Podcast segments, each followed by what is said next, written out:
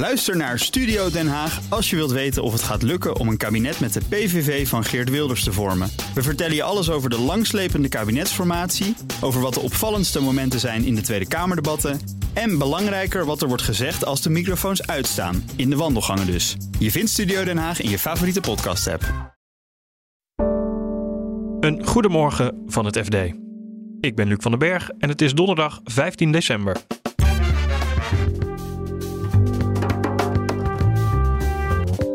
De zoektocht naar bedden voor asielzoekers heeft het COA concurrentie van de gemeente. En in het ergste geval betekent dat, uh, kijk, er komen steeds meer mensen, die stroom is nog niet opgehouden. Maar het aantal locaties wordt niet meer, maar juist minder. Dat er toch mensen weer buiten komen te slapen. De Tweede Kamer kan het vandaag eindelijk eens worden over de nieuwe pensioenwet. In dit proces ga ik nergens meer vanuit.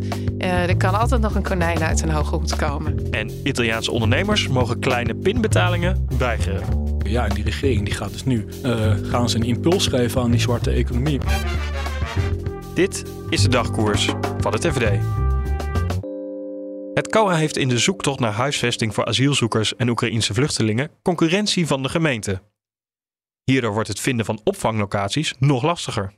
Onderzoeksjournalist Sonny Motke dook in de financiering van asiellocaties en vond waar het misging. Een belangrijke conclusie die we hebben kunnen trekken is dat er een verdringingseffect plaatsvindt in de opvangmarkt van Oekraïners eh, naar asielzoekers, omdat er een verschil is in financiering van beide doelgroepen. In het kort gezegd komt hierop neer, de, de vergoedingen voor de opvang van Oekraïners per dag is meer dan voor asielzoekers. En dat scheelt gemiddeld ongeveer twee tientjes per persoon per dag. En dat speelt dus een rol bij onderhandelingen voor locatie-eigenaren om ja, die huisvesting en andere diensten uh, te verlenen. Want, want voor wat voor locaties hebben we het dan? Bekendste zijn hotels uh, of, of uh, hotelboten. Die worden groot, veelvuldig ingezet. Maar je hebt ook heel veel leegstaande, moeilijke projecten.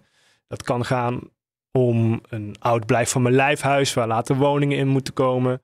Uh, een voormalig hoofdkantoor van een telefooncompany, uh, die ook in de toekomst misschien een woonbestemming moet krijgen. En wat je heel vaak ziet bij die projecten is dat er nog de gesteggel is of met buurtbewoners of met vergunningen die nog wel of niet verleend zijn. Zitten ze in een juridisch traject, ook overleg met de gemeente. Ja, dan zit je vast. En als investeerder in die panden heb je dan dus uh, een probleem, want je wil toch, je kunt nog niet beginnen, maar het kost je wel geld dan is het fijn als er een tijdelijke invulling voor gevonden kan worden. Maar dan is het ook extra prettig als je daar commercieel goed uitspringt. En daar zit het commerciële belang ook in de opvangmarkt. Dus als vastgoedeigenaar krijg je zowel de gemeente als het COA aan tafel. In theorie zullen zij beide aan je jasje trekken om uh, diezelfde locatie uh, veilig te stellen voor hun doelstelling. De, de gemeenten gaan over de Oekraïners, uh, COA over de asielzoekers. En wat het extra moeilijk maakt voor het COA, die zijn een beetje de gebeten hond in deze. Ze hebben al een kleiner budget, maar in de onderhandelingen die zij moeten voeren, Stel, zij komen eruit met een projectontwikkelaar van nou, zoveel asielzoekers in dit pand voor de komende tijd. Dan hebben ze ook weer die gemeente nodig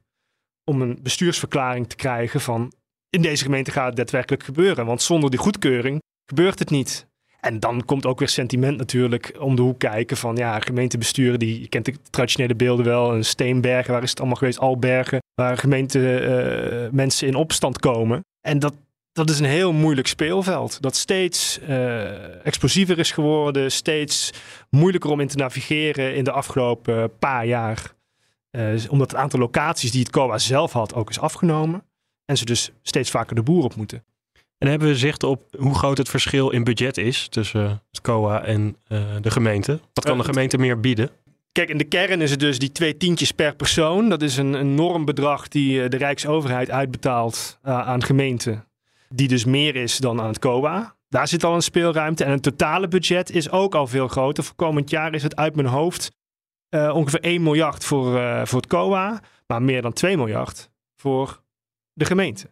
En als je een beetje handige onderhandelaar bent, dan weet je wel bij wie je moet zijn om net iets meer te halen. En dat zorgt er dan dus voor dat het COA zijn doelen dan niet haalt? In het ergste geval ja.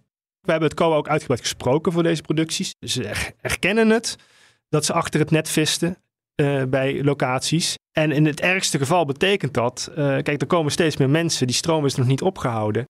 Maar het aantal locaties wordt niet meer, maar juist minder. Dat er toch mensen weer buiten komen te slapen. Of in ieder geval geen onderdak hebben. Ja, dat is natuurlijk uh, heel wrang dat de, de wijze waarop er gefinancierd wordt, dat dat daar ook weer een onderdeel uh, van het probleem is. Wat wil het COA dan nu van het kabinet? COA pleit, uh, ook in onze krant nu, voor een herziening van de wijze van financiering van de opvangmarkt. En in het kortste komt erop neer van, alsjeblieft overheid, ga weer naar lange termijn contracten kijken. Dat betekent, we leggen nu een locatie vast voor x aantal asielzoekers. Voor de komende tien jaar, vijf tot tien jaar. Uh, het is vrij aannemelijk dat die locatie over een x aantal jaar of maanden zelfs niet meer nodig is. Maar dan houden we hem aan als backup. Dat is de fout die ze hebben gemaakt bij de vorige vluchtelingencrisis. Ze hebben heel veel panden wel gevonden, maar meteen nadat het niet meer nodig was, hebben ze het weer afgestoten. En daardoor is nu deze markt ontstaan met rare prikkels, waardoor het nog moeilijker is geworden om mensen onderdak te bieden, waardoor je nog schijnendere gevallen krijgt. Dus je moet op de lange termijn gaan denken. De Tweede Kamer debatteert vandaag misschien wel voor het laatst over het nieuwe pensioenstelsel. Politiek verslaggever Martine Wolzak praat je bij over wat we van het debat kunnen verwachten. Nou, de Kamer die krijgt nog een, eh, een nieuwe kans om een heleboel vragen te gaan stellen aan uh, minister Schouten, van die over pensioenen gaat, Carola Schouten. Ik uh, denk dat het voor een, een flink deel dreigt te gaan over iets wat heel weinig met pensioen te maken heeft. Maar vooral met Haagse Mores. Want uh, zij heeft maandag de berekeningen van de Nederlandse Bank naar de Tweede Kamer gestuurd. Over hoe dat nieuwe pensioenstelsel dan uit zou gaan pakken. Alleen die is dus vooraf gedeeld met journalisten. Dus ik, ik vermoed dat we daar een, een flink stuk van de tijd die is uitgetrokken nog even aan gaan besteden. Hoewel ze de minister daar al haar excuses voor heeft aangeboden en dat het zo, dat het zo niet mag gaan. Daarna mogen er nog een heleboel vragen gesteld worden door Kamerleden. Zij zullen nog een keer zeggen wat zij zelf vinden van de wet. En dan moet de minister nog één keer zeggen hoe zij al die vragen gaat beantwoorden. En wie weet, als we dan op tijd klaar zijn, dat er dan volgende week gestemd zou kunnen gaan worden. Maar met de ervaring van de afgelopen maanden, je, je, je voelt mijn aarzeling al. In dit proces ga ik nergens meer vanuit. Uh, er kan altijd nog een konijn uit een hoge hoed komen. En, en die nieuwe berekening, dat werd voorgesteld door de oppositiepartijen, dat die er moest komen. Wat kwam daaruit dan? De oppositiepartijen hebben er heel erg op gehamerd dat er inderdaad nog nieuwe berekeningen zouden komen op basis van uh, ja, nieuwe inschattingen. Die zijn twee weken geleden al gekomen. Van wat de komende jaren de maximale rendementen zijn en de inflatie, waar pensioenfondsen en de rente uh, mee mogen gaan rekenen. Nou, die zijn natuurlijk ontzettend belangrijk voor pensioenfondsen om te bepalen wat voor premie kunnen wij uh, gaan vragen aan werkgevers en werknemers voor het pensioen dat zij in de toekomst graag zouden willen opbouwen. Op basis daarvan heeft de DNB dan nu doorgerekend uh, wat zou dat dan betekenen voor het huidige pensioenstelsel en het nieuwe pensioenstelsel. En wat komt daar dan uit? Nou, zoals de minister zei, op grosso modo komt er uit die cijfers dat het nieuwe pensioenstelsel het beter zou doen dan het huidige pensioenstelsel. Nou ja, dit zijn cijfers waar de oppositie zelf om gevraagd heeft. Maar zich uh, vooralsnog niet door laten overtuigen. Wat blijkt er dan uit die berekening? Hè? Want grosso modo is hij beter, wordt er gezegd. Maar zijn er dan bepaalde groepen die er op vooruit gaan of juist heel erg op achteruit gaan? In de berekeningen van de Nederlandse Bank is er in ieder geval één groep uh, waar we ons nog wel een beetje zorgen over moeten maken. Met name mijn leeftijdsgroep, helaas. Uh, de 45-plussers. We gaan namelijk in het nieuwe pensioenstelsel naar een ander soort premiesysteem. De doorsneesystematiek wordt afgeschaft. Nou, als je dat afschaft, de huidige oudere werknemers hebben toen ze jong waren wel te veel premie eigenlijk betaald, namelijk voor hun oudere collega's. Uh, maar er is nu geen jonge generatie meer, tenminste niet in het nieuwe pensioenstelsel, die dat stukje premie voor hen betaalt. Dat moet ergens vandaan komen. En de vraag is, wie gaat dat betalen? Gaat dat komen uit die collectieve pot die pensioenfondsen nu nog hebben? Uh, of moeten werkgevers bijvoorbeeld meer premie gaan betalen? Zou ook kunnen. Verwacht jij dat het Schouten dan nu gaat lukken om deze eh, hervorming door de Tweede Kamer te krijgen? Ik denk wel, kijk, de coalitie steunt dit. Dus in de Tweede Kamer is er meerderheid. Alleen er is steun nodig van oppositiepartijen om het volgend jaar ook door de Eerste Kamer te krijgen. Nou, eh, SP, PVV kunnen we al zeggen, die gaan het niet steunen. Uh, ja, 21 is ook heel kritisch. Ik verwacht niet dat daar steun komt. Die hebben ook een flink aantal zetels in de Eerste Kamer. Uh, dus ja, dan kom je toch uit bij PvdA en GroenLinks, die aanvankelijk uh, heel nauw betrokken waren bij de totstandkoming van het pensioenakkoord. Maar die ook wel heel veel hele kritische vragen hebben gesteld over hoe dat pensioenakkoord uiteindelijk is uitgewerkt. Of er wel genoeg gedaan wordt voor mensen met zware beroepen. Of er wel genoeg gedaan wordt voor mensen die op dit moment helemaal geen pensioen opbouwen. Zijn nog een paar belangrijke amendementen, uh, wetswijzigingen die ze hebben ingediend om te zorgen dat er dus meer mensen wel verplicht pensioen gaan opbouwen. Uh, ja, als de coalitie daar niet in meegaat, dan zou dat nog wel tot een relletje kunnen, kunnen leiden. Ik verwacht van niet. Ik denk niet dat ze daar niet op laten sneuvelen. Dus als die allemaal meedoen, nou ja, dan is er ook een goede kans dat het ook wel door de Eerste Kamer komt. Of dat vandaag allemaal al duidelijk wordt. Uh, de eerdere debatten over de pensioenen, die duurden twee, drie keer zo lang als dat uh, van tevoren was ingetekend. Er is uh, tot elf uur de tijd vanavond. En dan gaan we naar Italië. De afgelopen jaren werd het gebruik van cashgeld daar nog ontmoedigd. Maar nu wil de nieuwe premier Meloni cash weer een impuls geven. Je hoort Europa-verslaggever Han-Dirk Hekking. Hij vertelt hoe gebruikelijk het in Italië nog is om met contant geld te betalen. Was vorige week was ik in Italië en ik heb niet echt mensen met inderdaad enorme buidels uh, zien rondlopen. Het is wel zo dat je merkt dat je bijvoorbeeld als je in Milaan een kop koffie bestelt, uh, dat je dan gewoon heel makkelijk met je betaalkaart kan betalen. Die 1 euro of 1,10 euro voor een espresso, krijg je ook netjes gelijk een bonnetje toegestopt. Maar het is wel zo dat uh, het verhaal gaat dat hoe zuidelijker je komt eigenlijk in Italië, dat eigenlijk uh, ja, het cash betalen met elke zeg maar, breedtegraad eigenlijk in feite toeneemt. Hè. Dus er wordt bijvoorbeeld gezegd van Campanië en Calabrië, zuidelijke provincies in Italië, dat daar echt ongelooflijk veel betalingen cash plaats hebben, 80 tot 90 procent. Nou, dat staat niet in verhouding tot wat er bij ons gebeurt en ook niet in verhouding tot wat er in Noord-Italië gebeurt. En nu wil Meloni dus nog verder op gaan rekken, hè, van wat je, welk bedrag je cash mag betalen. Over welke bedragen hebben we het dan? Nou, zij wil eigenlijk die grens uh, verhogen naar 60 euro. Uh, en dat is eigenlijk wel uh, een serieuze maatregel, maatregel, ook in de zin van dat je daar natuurlijk gewoon echt wel behoorlijke uitgaven in feite dan cash moet gaan doen. Je gaat naar een restaurant toe, je eet met twee mensen en je maakt het niet te bond. Nou, stel je voor dat je daar 40 euro voor betaalt. En dan moet je plotseling toch gedwongen in cash afrekenen.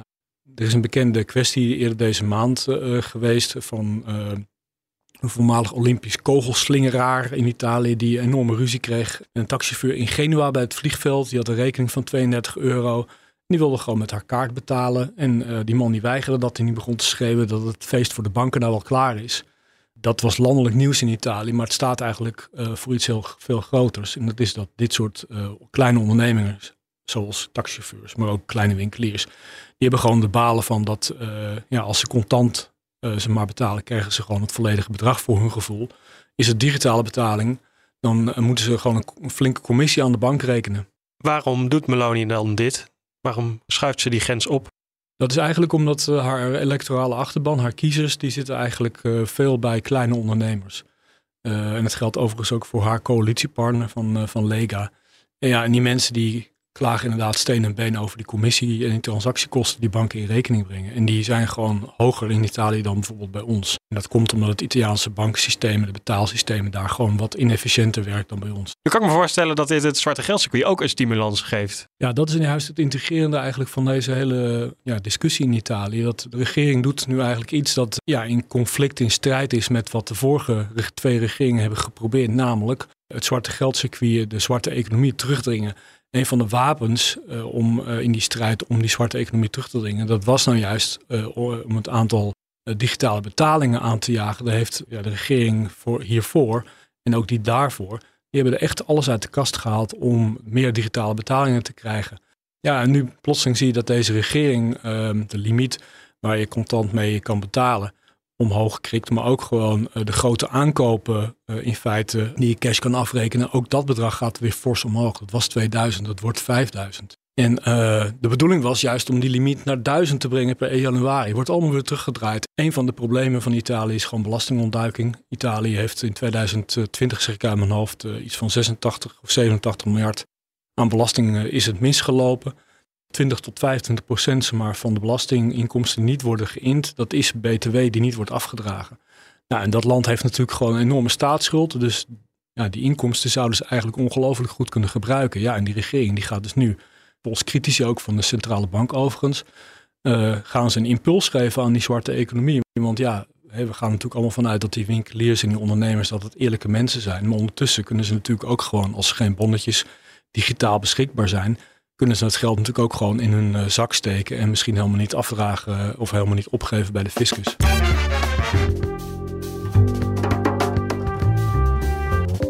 Dit was de dagkoers van het FD. Morgenochtend staat er weer een nieuwe aflevering voor je klaar. En ondertussen volg je het laatste financieel-economisch nieuws op fd.nl.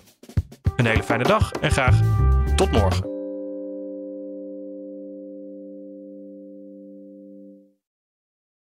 Ook Hugo Reitsma vind je in de BNR-app. Superhandig die BNR-app. Je kunt alle programma's live luisteren, breaking nieuwsmeldingen. Je blijft op de hoogte van het laatste zakelijke nieuws. En je vindt er alle BNR-podcasts, waaronder natuurlijk de belangrijkste, Boeken zijn in de wijk. Download nu de gratis BNR-app en blijf scherp.